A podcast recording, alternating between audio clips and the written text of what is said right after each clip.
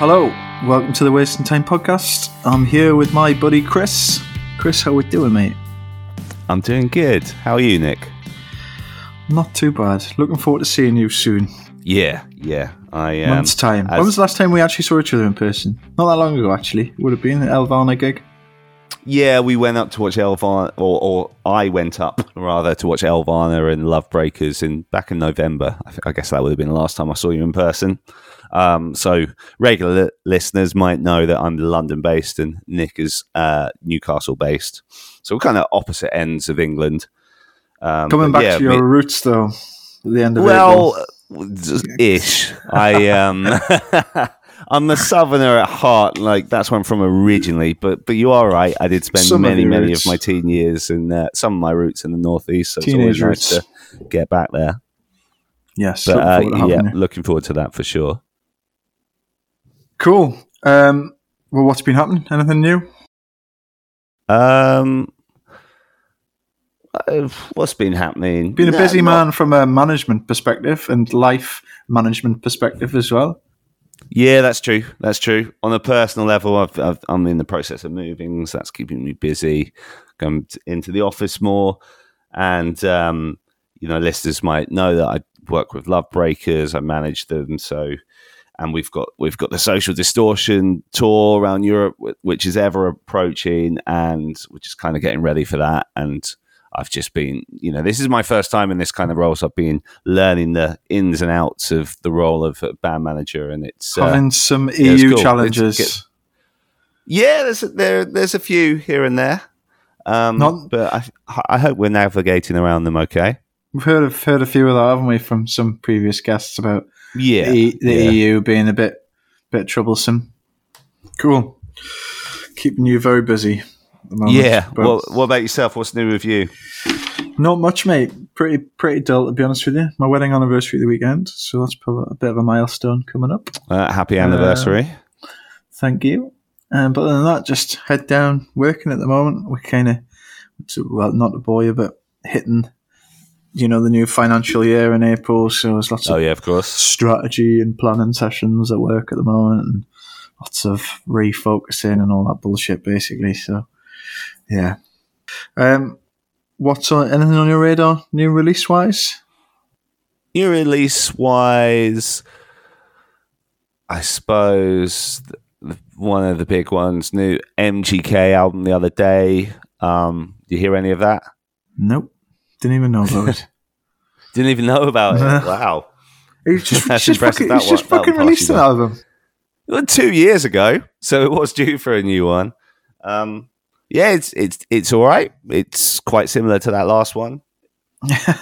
When when it's when it's good, it's quite fun. Some of the lyrics aren't maybe the best, but there's um a couple couple of songs on there that I've had on rotation that are pretty decent. Right. I think I just haven't seen it because I'm like so in disengaged with those type of. You've just been Um, so uh, turned off by that whole sort of genre, haven't you? Yeah, I've been disengaged with you know that type of people and socials and things like that. Well, Um, hey ho. if you can bring yourself to do it, I would. I- can. I would guarantee there'd be at least three or so, four songs that I. Well, I, I mean, I did hear the genuinely um, like on that album. I did hear the "Bring Me Horizons" track with what's his name, Oli, Oli, Oli Sykes. Oli Sykes. I've Oh, yeah, I don't. one. I don't like. I don't like that one. Is that on? The, I assume that's on the record. yeah, yeah, of course, yeah, Yeah, yeah. Yeah. That, that that's not one of one of the my favorites, but um, yeah, there's been that. Um, oh, so there there's an English singer called Noahfinnce. It's like obviously sounds like you're saying no offense, but it's, it's spelled no offense, and Right, um, okay. I, I and he's on Hopeless Records, but I know him because um, uh, the, the the producer that Love Breakers are working with at the minute has been doing his stuff, and he put out a new single single featuring Hot Mulligan the other day, which I thought was quite Okay. Check you out with all your connections these days. I'll stop it. Um, I'll check. Yeah, Yeah. check check him out. What kind of stuff is it? uh, it's it's pop punk, he, but he, he he does sound English, which which is always refreshing. Um, mm, yeah, it's hard, hard to pigeonhole him. He's he's got a unique sound. Ha- have a listen, see what you think. I think it's kind of, you know, he's kind of marketed towards the sort of young bloods kind of crowd, I would say, generally, but it's quite cool that he's on Hopeless Records.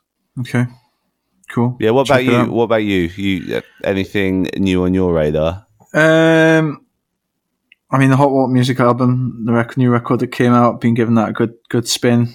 I think, yeah, we talked about that last time, didn't we? What Yeah, are you I- enjoying it? Yeah, yeah, it's pretty pretty solid album. Um, although I still think that the that first first track they released is probably probably the strongest one. It's the last last song on the Yeah. record. Um, I tell you what I heard the other day, and I don't know if you. I'm be surprised if you haven't heard it. Is this the the?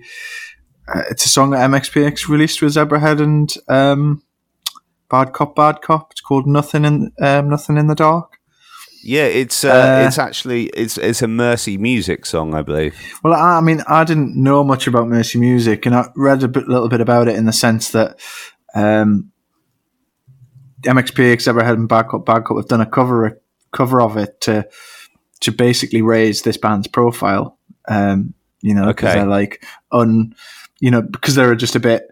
Um, I think they just appreciate how difficult it is for for bands in in the industry these days. So they've like done this Yeah. cover. So I listened to that song, really great, fucking mint song, and then I listened to the original. The original is better than better than that cover they've done. It's have you listened to the, the Mercy Music version of it? I haven't listened to that song. I just started listening to some Mercy Music stuff after hearing that cover, but I will. And I like their sound. They're very cool because all these bands are, they, they've got a show together coming up, haven't they? Yeah, At the time of recording, Yeah. I don't know, you know how it's it's about to happen. I think, um, but no, it's cool. Like Mercy Music are on um, Wiretap Records, who put out everything comes back to fucking Love Breakers, but Love Breakers album. Rob, shout out to Rob who runs Wiretap Records out in the states, who's a really cool guy. So they're one of his bands. So I think he's he's Right. really delighted that that they've done this. yeah. No, that that track especially. Go and listen to it. It's fucking. It's Yeah. really good. Good, good, good tune.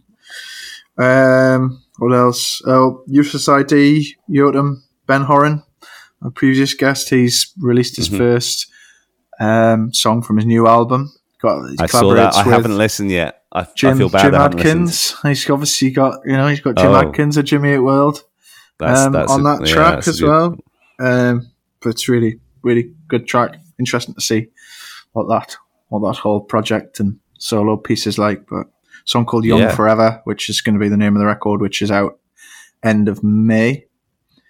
Okay. Um, that's about it, I guess. Really, seeing that. You know, what we were talking about last week. Gaslight, obviously, doing a run of shows and putting going to put Yeah. some new music out. I don't know yeah, where they are with exciting. that.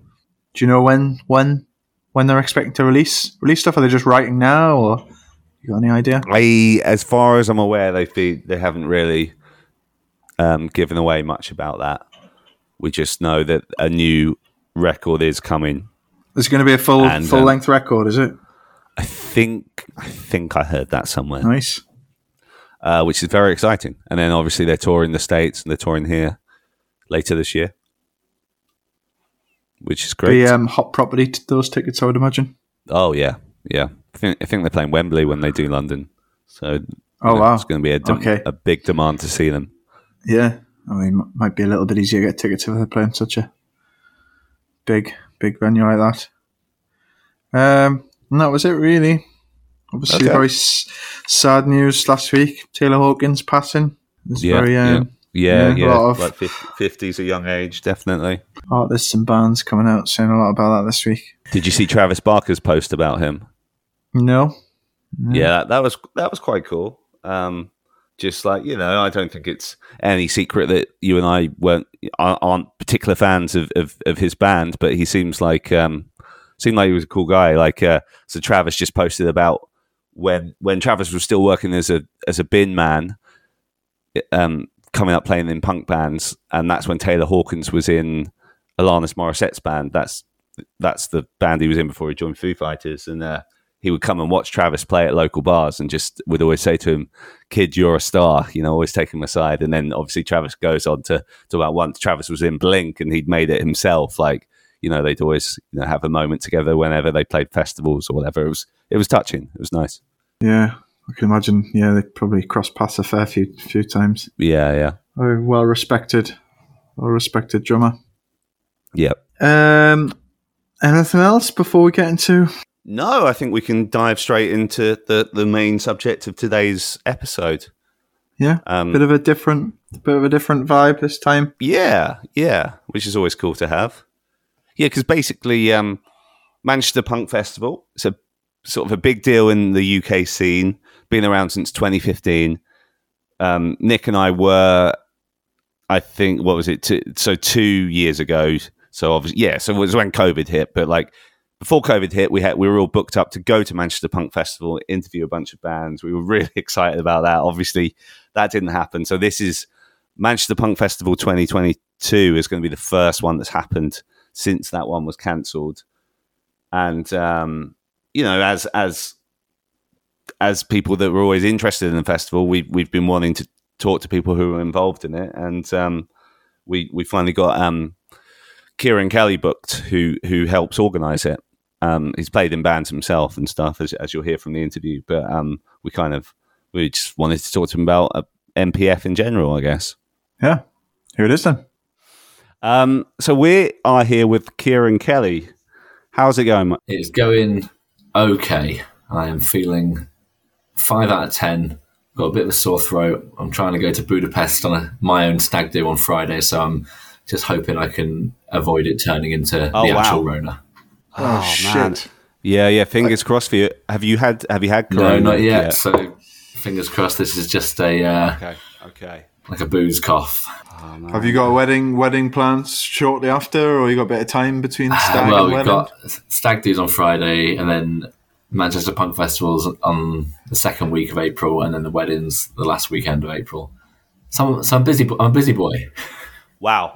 Busy times. Busy times. Yeah. So Well, I are mean, ha- go on. I was going to say how much of like the wedding planning is kind of fallen over to your your other half, given the festivals kind of. Um, well, so Coming- so coming up. Millie um, normally does a lot of the graphic design for the festival as well. Um, the graphic designer. Okay. So this year we've um, we've been leaning on the other guys quite a lot um, to to kind of take some stuff off us. So I think from from January we were like, right, we've actually got to try and plan this wedding thing. So hopefully the other guys can take a bit off us, and and they are. They're being very nice and not throwing their toys out the pram when I, I keep ignoring them. So they uh, got, got a very helpful That's good. team. Um, how how big a scale wedding are you, planning? Um, it'd be like 100, 150 people, so okay. reasonable size. Um, and we're doing it like Yeah. all ourselves. So like the, the the wedding band is like my I play in a band called Throwing Stuff. The wedding band is our drummer's wedding band. Yeah. And then the DJ's Millie's mate. Okay. Our friends are doing like the catering and stuff, so it's all it's all very in house. So it's kind of just like planning two MPFs Okay. after each other. Right. That's cool though. I suppose uh, I suppose festival planning kind of feeds into wedding planning quite nicely. I guess really entertainment, food. Exactly. like, The, the, you- logis- the logistics separately, line up, and then fortunately, again, Millie's a graphic designer, so she handles all that side of things for the wedding, like signage and invites and whatever, and the website, and then I handle Yeah. the the Google sheet. Nice man.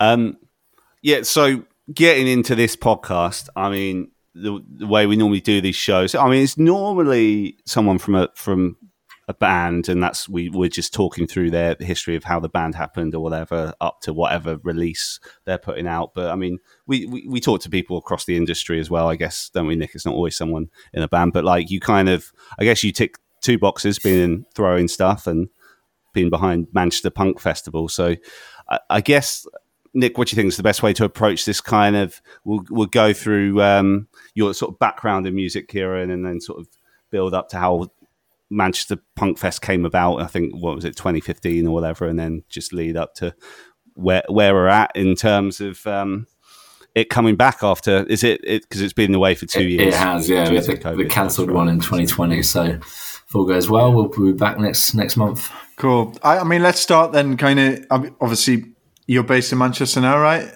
Correct.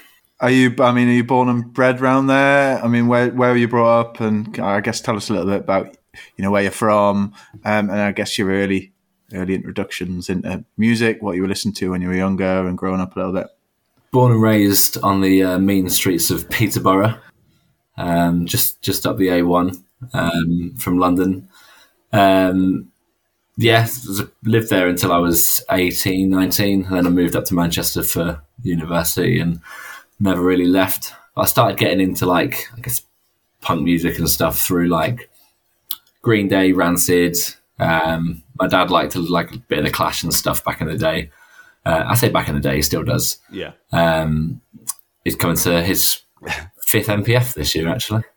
Um, but yeah, Oh, so right. nice. been uh, been getting into it from from early, and then Peterborough had a cool little scene um, kicking off when I was about like 16, 17. So I started going to punk shows around there.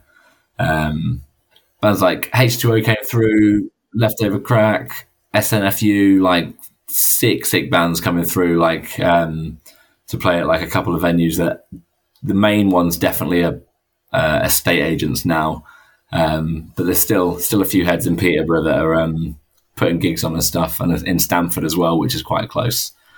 Um, so I put my put my first show on um, in a in a basement with um, with my friend Geordie, who uh, plays in a band called A Great Notion, and we put on Our Time Down Here. If you're familiar with those guys, Yeah, yeah. It's in uh, Will, Gould's old Indeed, band. indeed.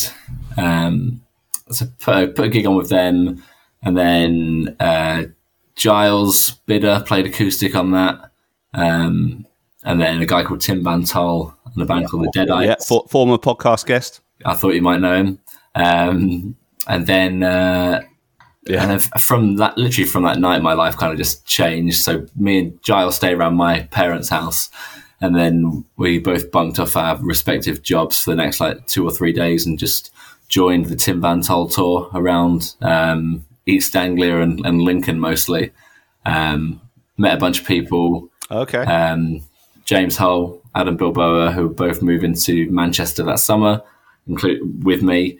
Um, and then that kind of set me off in Manchester. So they started a band when they moved up, and I started moving north, which is what I put gigs on under.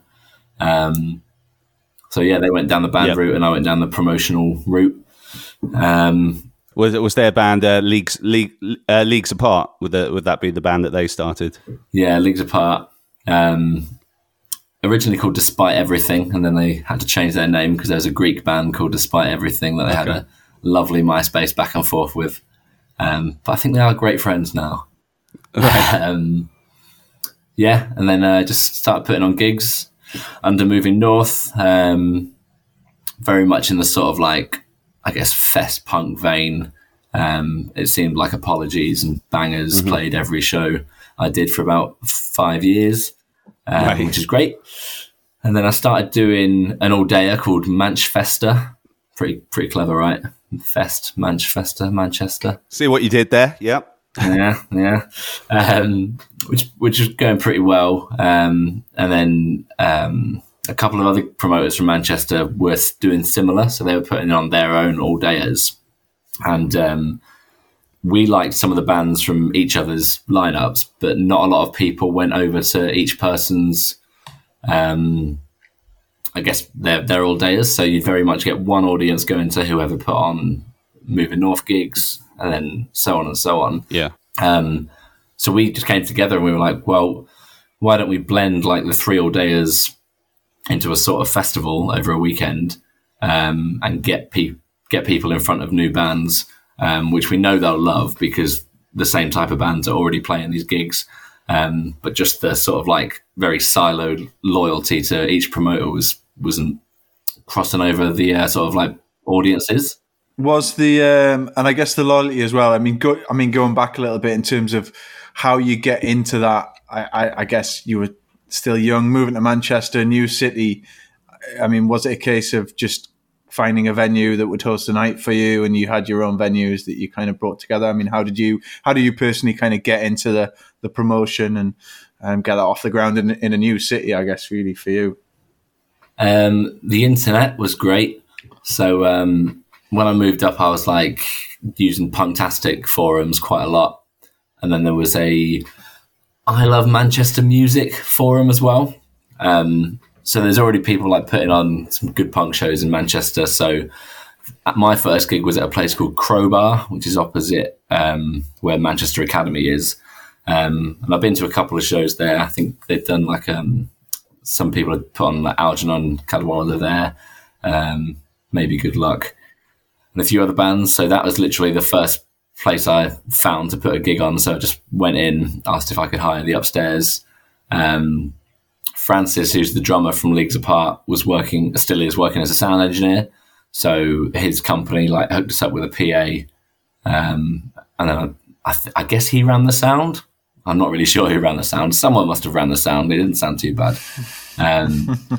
And then just went that way. Like we did really well on that first show. We had about 66, I say about, I know exactly how many. It was 66 people um, that we got in um, on the first one yeah.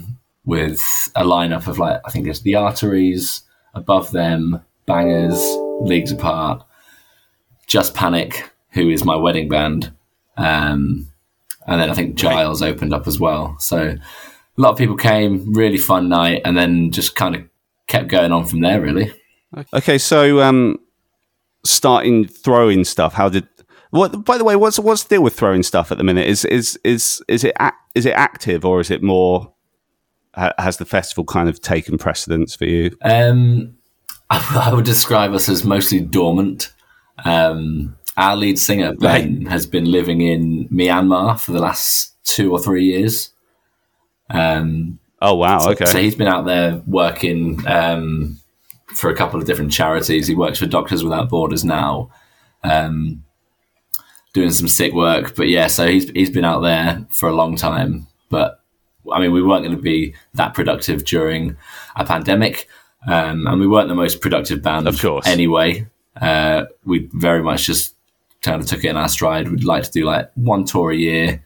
Um, we've not we our last like release. Well, we released an album in 2017, uh, but we did put out a single last year, which Ben did his vocals from from Myanmar. So he's in with like the Myanmar punk scene. Uh, he's in like two other bands out there. So we've got um, a guy called Chow Chow from the Rebel Riot, which is like a Myanmar punk band, uh, doing guest vocals on this latest track that we've got as well. Um, so we've actually been more productive in a pandemic when Ben's been in another continent than we have like the three years previously. right. And if you are going to do that tour, just do it out there. That'd be a nice little, um, nice little trip. We we were genuinely looking at it because he was like, I can sort out some shows over here, and we were actually thinking about recording our next record yeah. over there because it's so cheap compared to like studio time in England, even if you factor like flights into it. Um, right. But yeah, then a then a big old COVID shaped wow punch in the face happened for for everybody. Yeah. Right. Yeah, I suppose we'll have to get into that in a, in a, little bit more detail in terms of kind of how it impacted you. But I, I mean, you were talking about uh, you know how it came together amongst a bunch of promoters. Let's, I mean, let's go back to that in terms of the um, the early infancy of um, Manchester Punk Fest. Um, promoters coming together. What was that first, you know, kind of first setup how did that look like? How did the planning go for that? Yeah. What was the ambition? Yeah, so the guys the guys behind TNS Records, um, they were doing a 10 year anniversary gig um, over a few venues. Um, with they put out the, the, likes of like Random Hand and, and bands like that. And then um, Anarchistic Undertones had been doing a all dayer called Punks in a Jungle for many years. Um, a big mix of like jungle mm-hmm. MCs and music, and then like punk rock, um, which was chaos, um, but An really really class. In, uh, yeah, in, yeah, it's, uh, it's, it was so fun when whenever you went to one, it's so great. Um, but yeah, like Bev, I think from TNS or maybe both of them just kind of got in touch and they were like, we put on similar bands, but no one crosses over. Um, so we went and had a drink and tried to plan up like um, what is now Manchester Punk Festival, and then just started it from having a couple of pints and agreeing that that was probably a, a good idea, and then um, got AU guys on board, so anarchistic undertones. Um, and then, f- yeah, we had the first year in 2015, and it went really, really well. Uh, and then we just kind of kept going, and it slowly took over our lives um, to where we are now. What what did that look like in 2015 in terms of compared to what it what it what it is now? I guess.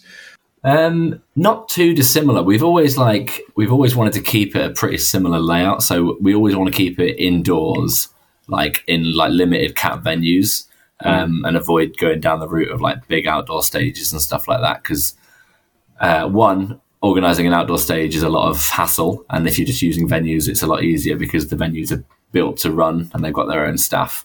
Um, but also watching bands in like packed out rooms in venues is so much better than like watching it at loads of different outdoor stages. I think personally. Um, Yeah. first year was great. Like weekend tickets were a tenner. I think we had about sixty bands. Um, headliners were the likes of the Filaments, um, Crazy Arm, um, maybe like Wonk Unit or something like that. Um, and then we had like two Yeah. two great after parties as well, which form a big part of um, of MPF now. So every night we have like two different after parties. So bands playing one, and then usually some cover bands um, playing the other. So it went really well. Um, we're very happy with how it how it went. We had loads of people travel from like all over, including like people from Europe, just for the first one. So we thought we think we thought we'd just um, Okay, that's cool. carry on. Cool. And I, I and how did you kind of that first year? I mean, sixty bands. I mean, how what did you do in terms of planning, kind of budget and like forecasting ticket sales? How did I mean, what did like the planning look like in that sense? Um, I'm not even sure if we did like any prep in terms of like how much do we need and things like that. Um, I guess we, we must have had a budget somewhere, but I think um, each of us, I think each of us took a third of the lineup to book um, to make it easy, Um, Okay. and then kind of squished it all amongst the what did we have? Maybe three venues or four venues um, for the main day. There was, used to be a venue in Manchester called Sound Control. It's a block of uh, luxury student accommodation now, Yeah. um, but it was so great. It was like middle floor was a bar, and then downstairs was like a 300 cap, and then upstairs was like a 450 cap. The people that ran it were great. It was bang next to um, Oxford Road train station.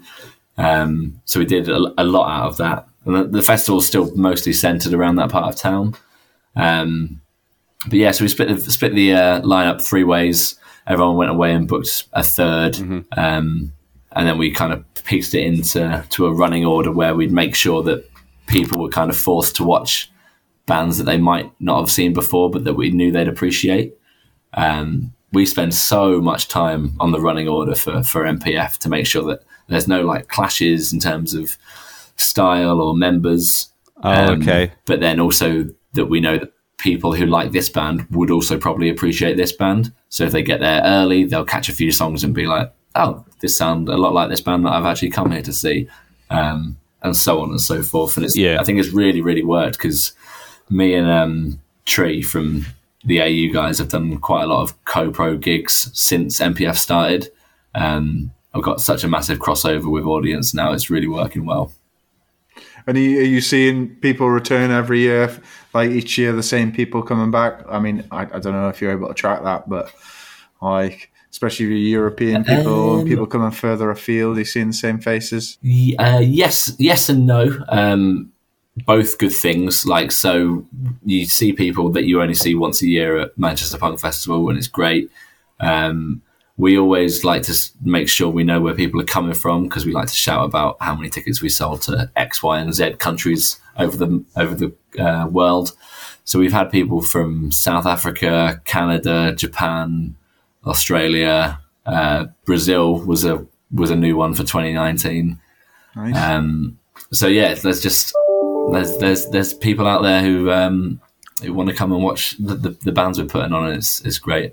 Do you feel like you've properly created a little um, UK version of Fest? I'm just trying to think off the top of my head. I guess there's over the years there's been sort of rivals to that, like Dead Punk down in Bristol and stuff. But I feel like MPF is like it's it's almost like the lead one in this scene right now, and it's kind it's kind of our answer to Fest. Do you feel like that, or Uh, y- yeah, exactly, and that's exactly what I kind of wanted to do after because I went. I've been to Fest like Yeah. maybe four or five times, and it's so brilliant. Okay. it's so brilliant. Like just being able to walk down the street and there's just venues everywhere.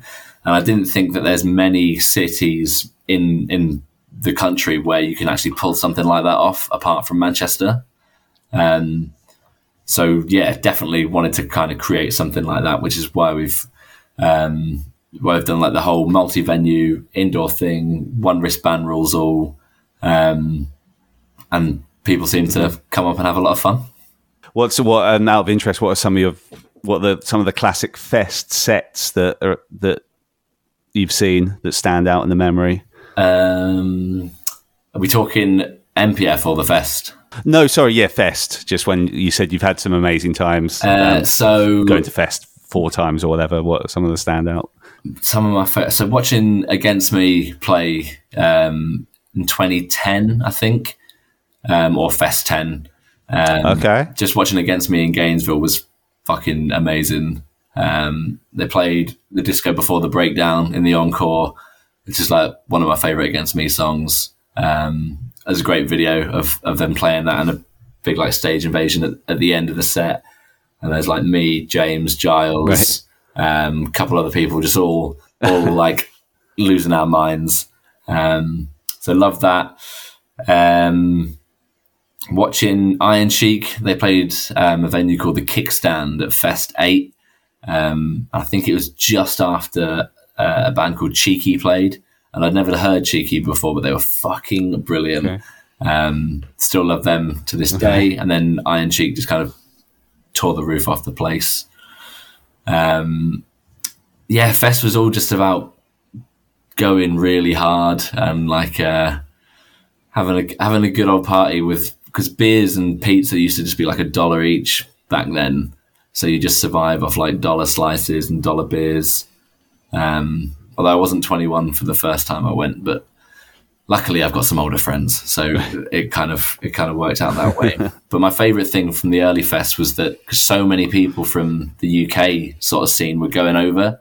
So you had bands like Bangers and Apologies playing to like packed out little venues where Yeah. everyone's just just going nuts, like um, Americans and uh, and English people as well. Just kind of giving these bands like the the the um, the audiences and the receptions that they deserve, but probably weren't getting just at the regular shows in, in the UK. So, yeah, bangers at the um, Yeah. at the venue side room was absolute chaos. I think like ceiling tiles were like falling down and stuff like that.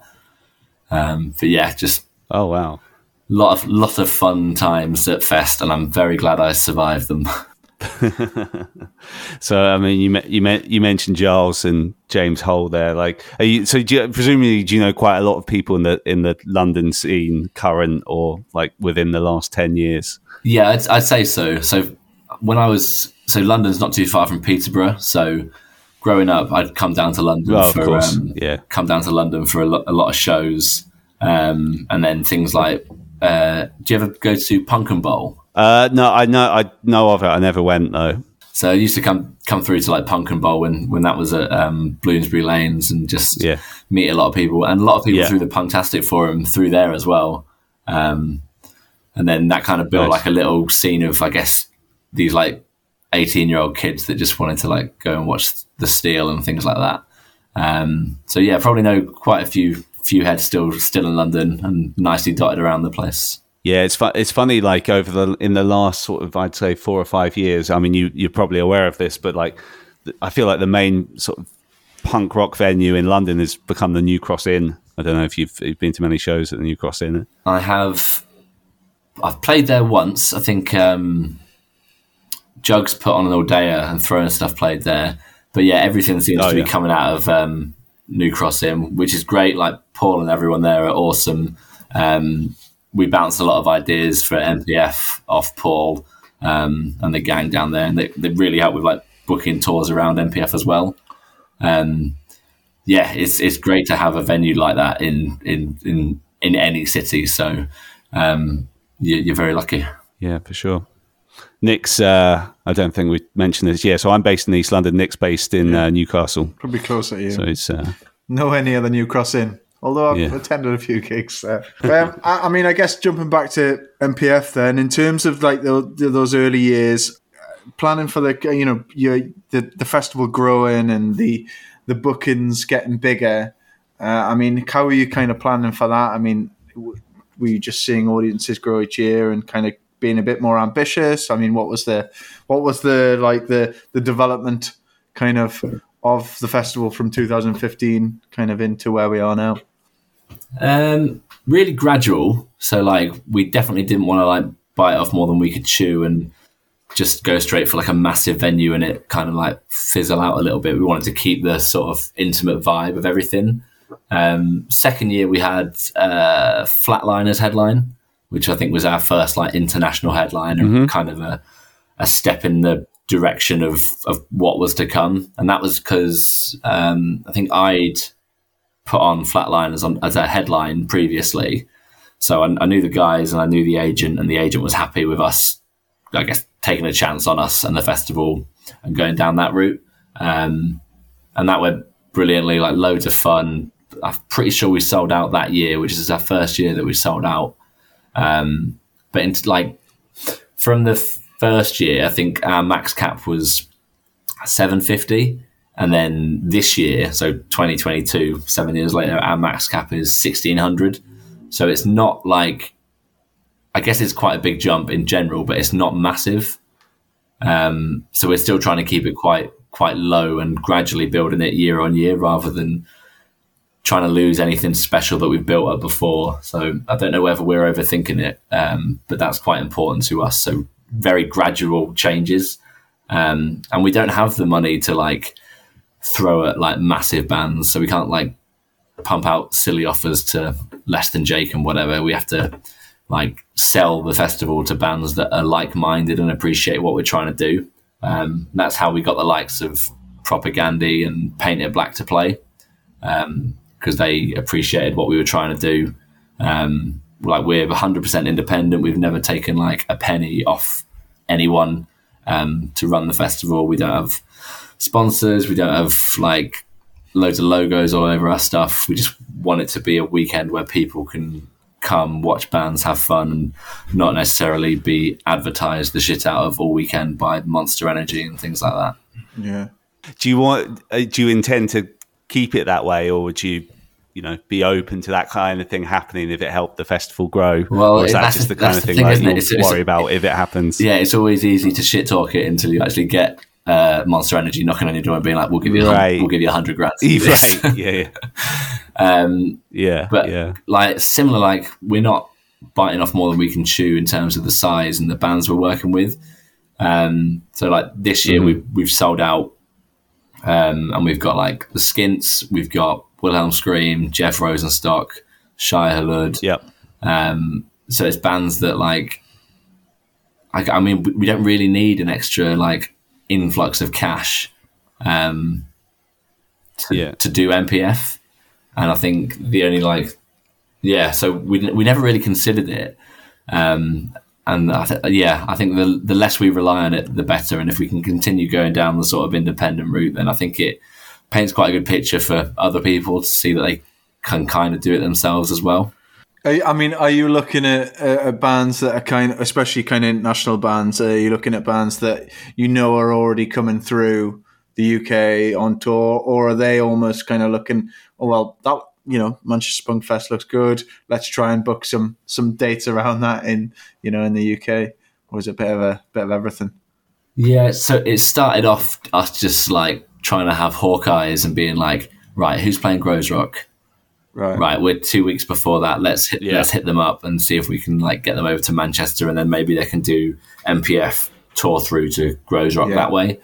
Um, but we actually never got any progress with that, like ever. We've tried so hard, but we weren't really weren't really making it work that way round. Um, so then we just thought like, well, we'll just start reaching out to bands, um, and then it's up to them if they want to throw Groezrock on the end of a tour. But we'll definitely put them, give them like a, a I guess like a well-paid gig in the middle of the UK that they could maybe facilitate coming over just for that tour. So two or three gigs either side. Okay. We don't have the money to pay bands to just do one-offs, so we can't like Right. fly a strike anywhere in and out. Yeah, Um, exactly. But we can give them a better offer than you could probably give them on a headline show at a normal club venue. Um, so, and then we're Got also okay. like we're so keen on bands booking tours around MPF and playing like London, playing Newcastle, playing Glasgow, playing like everywhere around. Like lots of festivals have um, like radius clauses, so you can't play anywhere near Slam Dunk Festival, for example. You can't put on gigs in Manchester Right. within the week before or after. Um, whereas we appreciate the fact that bands need to tour to make money, so Yeah. we don't mind, and Yeah. like it doesn't seem to be a problem for us because people come to MPF, and then if they play um, the club shows in other cities, once the people are back home, they'll go and watch them again because punks Yeah. are great. Yeah, they can go an hour, hour down the road and play, you know, play a load of shows kind of in, in a short radius. No, it's great. Yeah, exactly. And then if you've got like a, a clash at MPF, then you want to go back home to Leeds on, on Monday, you go watch the band then. So yes, um, we we're happy with how it is. So bands can tour around MPF, or they can um, go through to well, when Grows What was a thing, go through to Groez and, and do it that way. But yeah, now we're just Yeah. trying to come in with some like we're just basically trying to find out what sort of headliners we can get early doors um, and see if they want to build a tour around MPF. Nice. I was just going to say, you must be rearing to go after the last two years. Um, man, we were frustrated as well because we uh, we we were all booked and arranged to come to the 2021. Like we we'd had an Airbnb. We're gonna we had loads of bands lined up to come and do the podcast while they were doing MPF. It was going to be awesome, but then the dates didn't align for us this year. So I'm still a bit sore about that one, Nick. Like it's Yeah, we had Red City kind of coming to our Airbnb to do some interviews, and we were going to take all our gear and like do like in person podcasts. But I mean, the world changed a lot, I guess, after that moment. I, I mean, yeah, I mean, t- t- Yeah. talk to us about kind of, I guess, the build up to build up to well, just what was going on in the world in the build up to MPF, you know, 2020, and like, fuck, I Yeah. mean, it must have just been Ugh. awful for you guys. trying to keep up to date with it at the time was like so painful and it was like one of our best lineups we'd ever done like all sold out biggest Right, best right. lineup we'd seen and we were so stoked and we were just like pushing like everything for this like 2020 year. And then about like february time you start seeing the news and whatever and you're like ah shit. And then we're just basically like right we'll do whatever we're allowed to do. So you, you know there was like early talk of like oh events under 500 people will be fine and you- you'll still you'll still be able to have them. So we were like well most of our venues are under 500 people so maybe we'll be fine then Mm-hmm. but then like as things progress you start to get a better picture of the bigger scale of things and you're like ah fuck um, so I think like early early March that year, we were just like, let's just call it now because it's only going in one direction. Yeah. and we don't want to get like people booking more accommodation and booking like flights and whatever by like almost leading them on, thinking, no, we c- we can do this festival. Um, when everything's pointing in the other direction, so we just we accepted it and we were like, we're Right. just going to cancel it now. It doesn't feel it doesn't feel right to do it. Um, I guess the reality is Yeah. as well. Not it wasn't long after that that actually the whole thing we locked down anyway. It was yeah, End of think March, I think, Yeah, yeah. late late March might have been um, OG lockdown. Yeah, so I mean, it's you you don't really know anything about it until like the day the the bit more news comes through. Um, so you're just kind of going from day to day, being like, what are we allowed to do? What are we not allowed to do? Um, so we were just like, fuck it, let's just let's just call it now. Um, and if we're wrong, then we're wrong for the right reasons, and if we're right, then it's the least of our worries. Um, so yeah, we we we, we canned it off, um, and uh, we were massively in the shit because we'd already spent like tons of money on like yeah, deposits, flights, um, accommodation, advertising, um, loads of shit like that. But the this is like the culmination of everything that we've done with with MPF over the years, like the community that's that's come out of it. So tons of people just donated their ticket money to us. Um, like we had like one of our best ever years the year we didn't actually run the festival. Um, I think we'd have been pretty fucked without it. I'm not sure we'd have been able to do another edition. Um, but yeah, loads of people donated their ticket money. We sold like tons of merch, more than we ever have before. People were so supportive, um, and it really like steadied steadied our ship um, to kind of let us do it again in in 2022. And then we just um, we just did like an Instagram version of it in 2020. Um, so we had like three days worth of of Instagram live things because we still wanted to do something, um, and we knew people would just be sat at home wishing they were at MPF that weekend. So we put together like a, a proper festival schedule just to run across Instagram. So we had like punk rock yoga, we had Pilates, we had a quiz, we had beer tasting, we had like acoustic sets from loads of different people. Um, yeah, it's it, it was just really nice, like everyone coming together over like three days, still just like locked down, but um, just having a bit of fun with it, and loads of people were tuning in and stuff. I think um, some of the live streams had like a thousand people watching, um, oh, nice. like the headliners and stuff. So yeah, it, it made everything feel a bit nicer in a sea of shit. yeah, and I, and I suppose you had you know all these bands who were going through like really troubling troubling times, I guess, really, really un, unnerving period in their lives and their careers. And, you know, we've been quite fortunate to be able to, um, you know, speak to a lot of people over the last couple of years just because they haven't been able to be out on the road and be touring and, and what have you. But, um, yeah, I mean, it's, I, I guess, were, were they were they all just up for kind of doing like you say you did acoustic sets were they just keen to just just do something and get on board straight away? Yeah, like 99% of people that we asked were like, were well up for it. Um, so Chris, who plays in the Flatliners, Chris Cresswell, um, he was just like, yeah, and he, he played like a great set, properly professional setup. Like, uh, I think he used an elastic band to tape his phone to a shoebox for the for the perfect angle, um, but all sounded great and just like people like especially for people like Chris, where touring is like his income as a musician. So there's like less the sort of like hobby bands like it is is for me and, and many others on the lineup. He's someone where the world shutting down for two years is like you've effectively lost your job. Um, but he was more than happy just to jump on and uh, sing a few songs for us um, and go down that route. So yeah, just um, it was really nice just seeing everyone like come together and have a little bit of fun, even though everyone wishes they were just there in person. But patience, patience is the key. yeah, and, and I guess talking about patience, kind of what at what point did you did you know 2022 start to come together, and at what point did you, as a you know, as your um, MPF community, decide that right, with we're okay, let's let's let's start planning 2022. I think it was like around about when MPF should have been happening last year, so about April time, we were like, right, let's let's get ahead of the game and let's let's see what we can like piece together and try and get in for 2022. Um, so we started reaching out to bands, and it was it was really hard because um, obviously everyone's rescheduled their tours like two or three times. So bands that might have been available now weren't available. Um, and so on with that. So we kind of piecing things together. Then a few bands kind of fell in our laps that we've been like trying to go for for ages. So we've got a, we had a running joke that we'd never get a Wilhelm scream.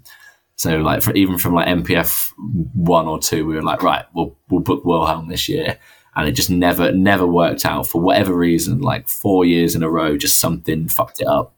So it's just a running joke that it would never happen happen. But um, they uh, changed agent last year um, and then got on well with him. And then all of a sudden, boom, we've got a UK tour and an MPF's the, the thing that they're, they're building it around.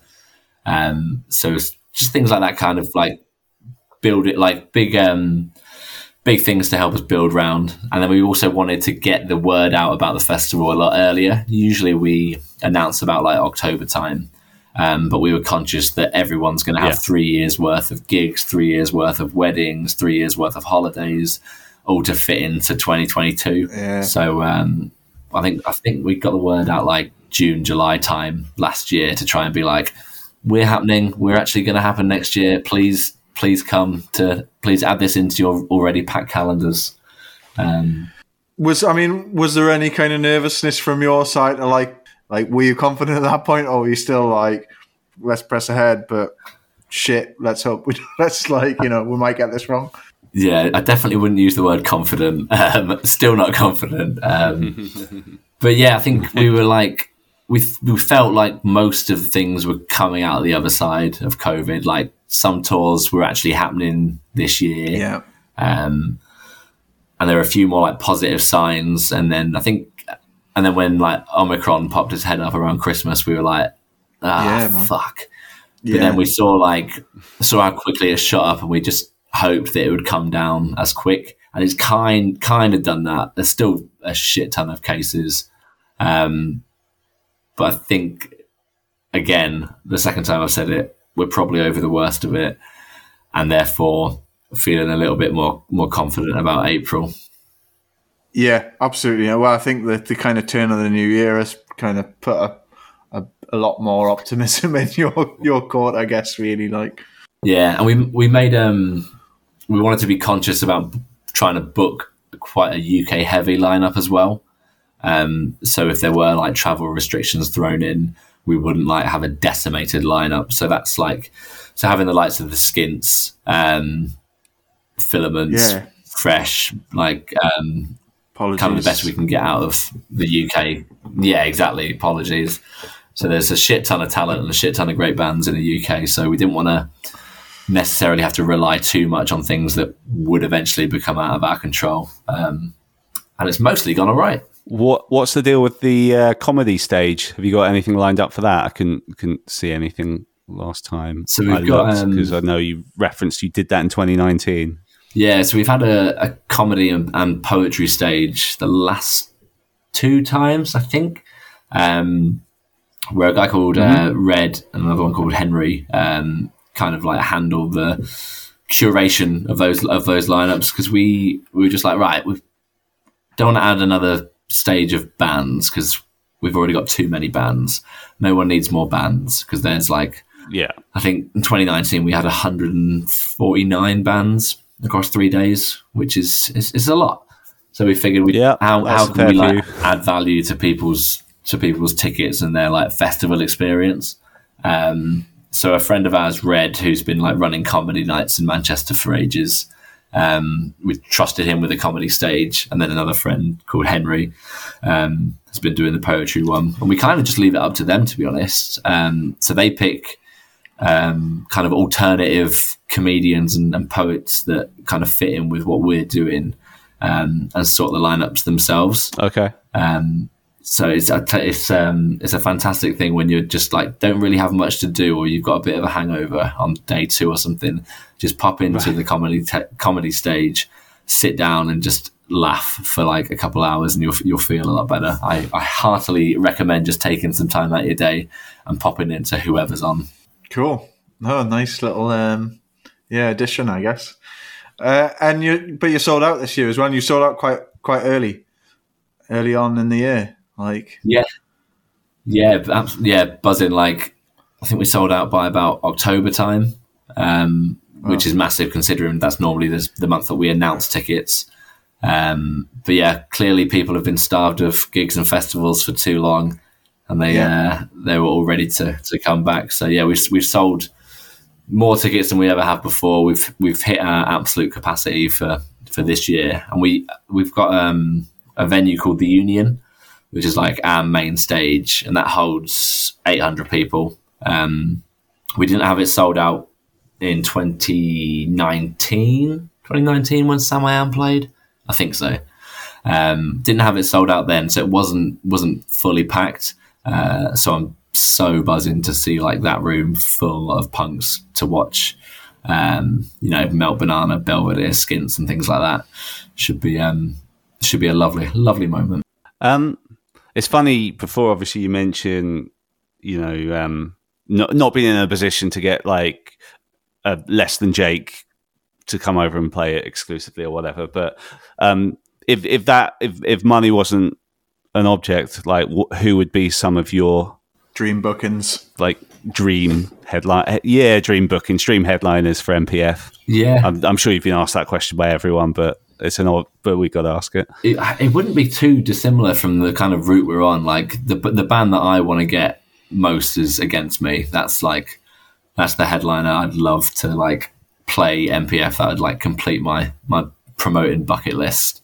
Um, and then I know the other guys. Uh, Propagandhi was the band that they wanted the most, and we got them in like the third year.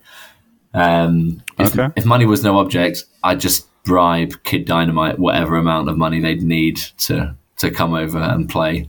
Because I think I've got a very very loose deal with um, Dave House from the Steal that if we could ever get Kid Dynamite to play, the Steal would then play. Um, so it's two for one. So it's double. yeah, okay. hundred grand on Kid Dynamite, but you, but you get Yeah. a Steal for free. Yeah. Nice. And I, I, I guess from this year's lineup, who like what's your favorite booking this year, and like who you most um, looking forward to seeing? Um, it's really looking forward to seeing Jeff Rosenstock. So he he played um, a Moving North show maybe th- four years ago. I have a really hard time figuring out how many years ago things were now since since COVID. So Yeah, it's in the past. But he played. He definitely played the best Moving North show I've ever put Right. on. Like watching Jeff at like seemingly the the peak of his like musicianship or whatever. He was fantastic. So watching him in like a big room um, will be great. Buzzing to watch um, like chewing on tinfoil. They've played um, they played an after party for us last time.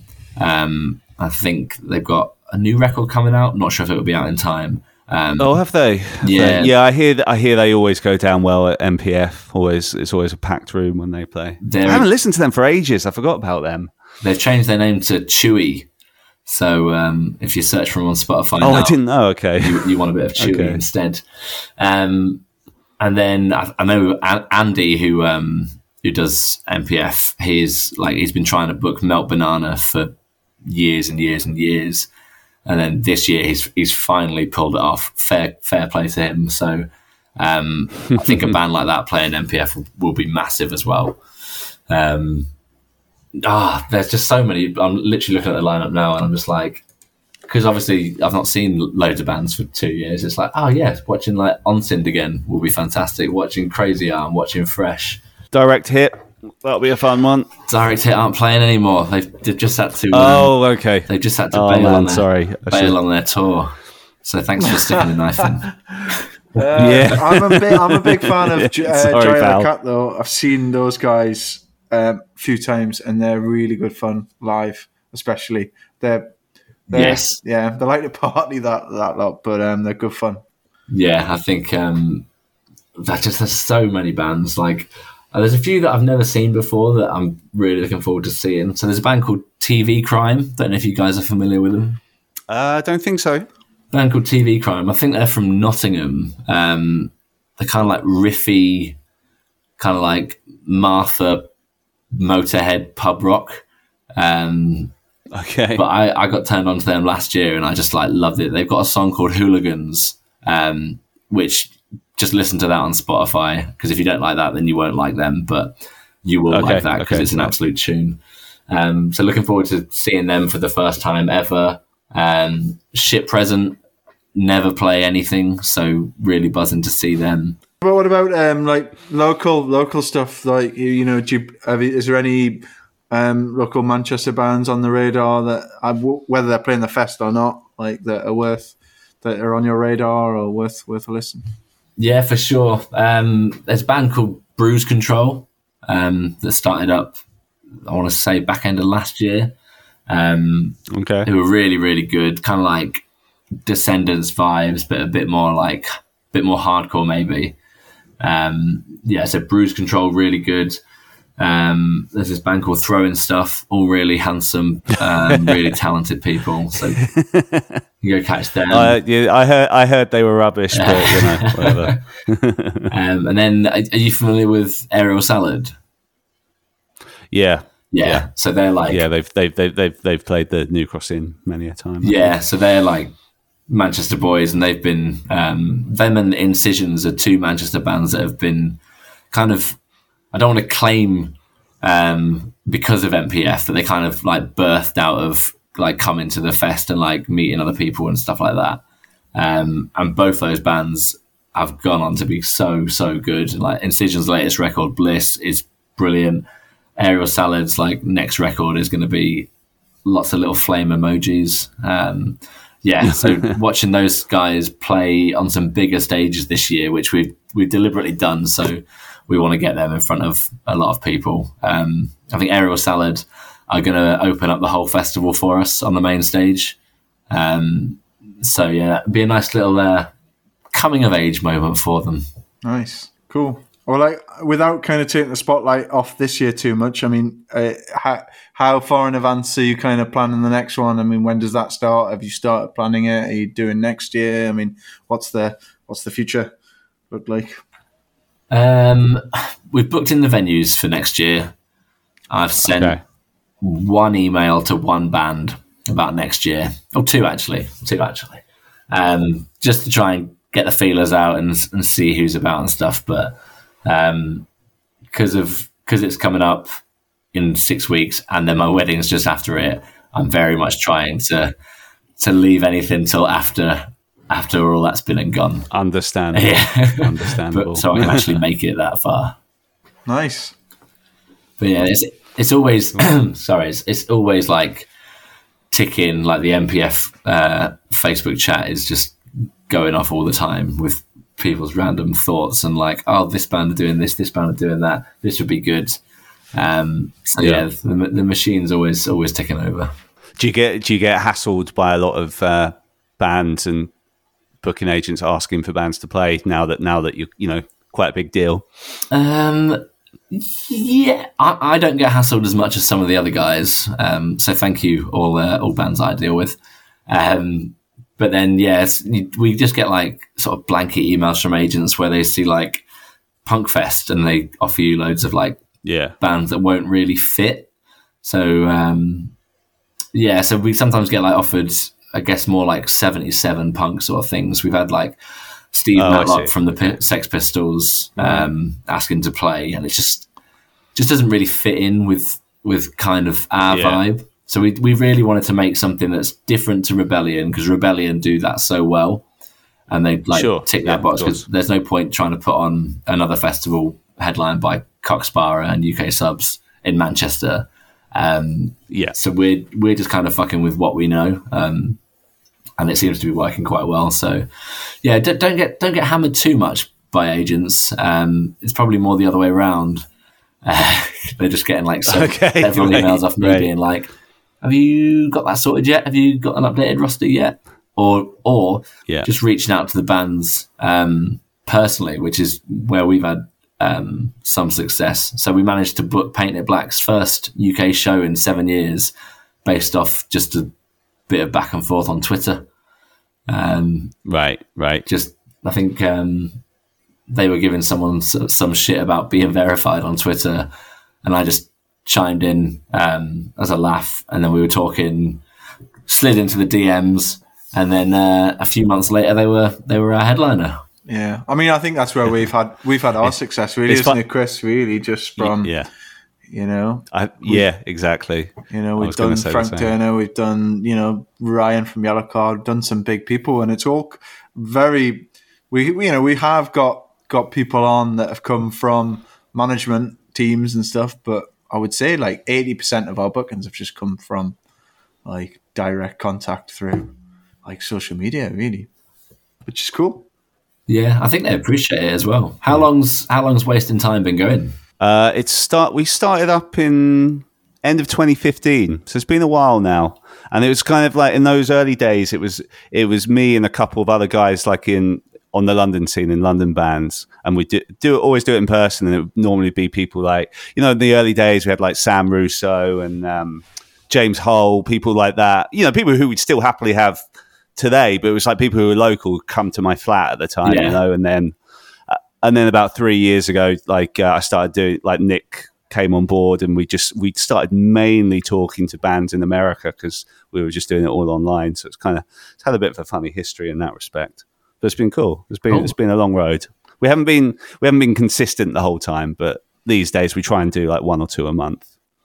Yeah, and the, I mean, COVID definitely has,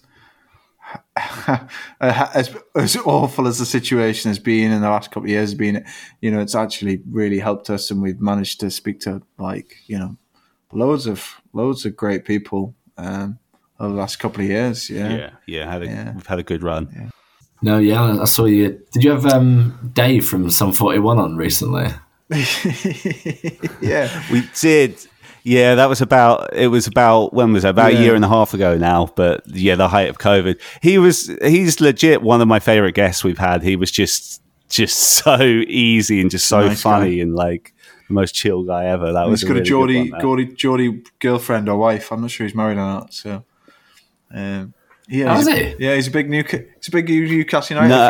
fan. Or is it? No, Have I got that wrong? no. What, what that's you the sugarcoat guy. Yeah, That's no. the So Nick's right. guy. He. Yeah, yeah. but but Dave is a huge uh, Newcastle United Where fan, did so this that's why Newcastle that's ha- affiliation come from? Dave Ha- um, Brownsound. Why is he a Newcastle fan? Oh no! Like, yeah. Sorry, we're going off on a tangent. It was when he went to Wales on the school trip. I've just remembered now, and he and it was during the, the Shearer era. That's what it was. But, yeah, that was random. random. But uh, yeah, that, Yeah, that was a nice good guy. one. Um, but yeah, no, it's funny, Kieran. Like, um, we've we've taken up an hour of your time because I was, you know, gonna like maybe get into like our favorite records of the last year or whatever. But like, uh, we've covered a lot of ground as it is, so I don't know if we even have to do that. But you, I think you said to me at the time on Instagram, like, how do I basically say the Turnstile record five times? So I know that that that's one that was big with you. Pretty Is much. that, is that still the case, by the way? Yeah, just what a band. When I saw them in Leeds, start of last month, phenomenal. Um, yeah, Yeah. my last year was mostly listening to Turnstile, listening to the Chisel, um, and then listening to Sam Fender a lot towards the end of it as well. Once I realised he wasn't like Oh. laddie shit rock. He's uh, he's my next door neighbour. He's I'll let- I'll let Nick come back on that of. he lives two streets down from me, and uh, he's a local local lad. But yeah, I have to listen to it because my wife just will never stop listening to it. So, and um, yeah, I worry that my wife will leave me for Sam Fender one day if she meets meets him meets, meets him on the street corner, which we which happens um, often enough. He's, he's too much of a lovely lad to do that to He's you. a very good lad. He's very well thought of around these parts. Yeah, I, I get the vibe that everyone in uh, Shield slash Newcastle has like a little Sam Fender affiliation story. Yeah. And our friend here is no Yeah, exception. I'll leave it there. Otherwise, yeah, oh yeah. Yeah, that's it. Cool. All right. Well, we'll we'll leave it there, um, Kieran. But yeah, I mean, good luck with um, the festival and the and the wedding and the marriage and Yeah, and, And the oh, stag, and the yeah. stag do. Fingers crossed. Fingers crossed. You're good for Friday. Yeah. Budapest is. I don't know if you've been before. It's a lovely place as well. So I'll, uh, Oh, yeah, fingers fingers crossed crossed I can survive all three major life events um, and maybe catch up with you Yeah. guys in the future. yes, twenty twenty three. Hopefully, yeah, we'd like Manchester that. Spunk Fest will um, we'll get it. We'll get it locked in. Wasting time live at, at MPF. Absolutely. Hopefully, you Oh, get Red City be booked so we amazing. can rebook them off the back of you, you booking them. Yeah. Try again forever. Cool. All right. Thanks for your all time, right, nice one, Kieran. Yeah. Really appreciate Good that, luck. man. Nice one. Cheers, boys. Thank you for listening. If you liked what you heard, we'd love it if you could subscribe to us uh, wherever you get your podcast, whether that's iTunes or Spotify or Stitcher or any, anywhere like that. Um, also, check us out on social media. If, if you just search for Wasting Time Podcast on Instagram or Twitter or Facebook, give us a like or a follow on any of those. And also, we love hearing from listeners as well. So um, feel free anytime to drop us an email at the wasting time podcast at gmail.com or obviously you can message us on social media as well. But um, yeah we'll catch you next time.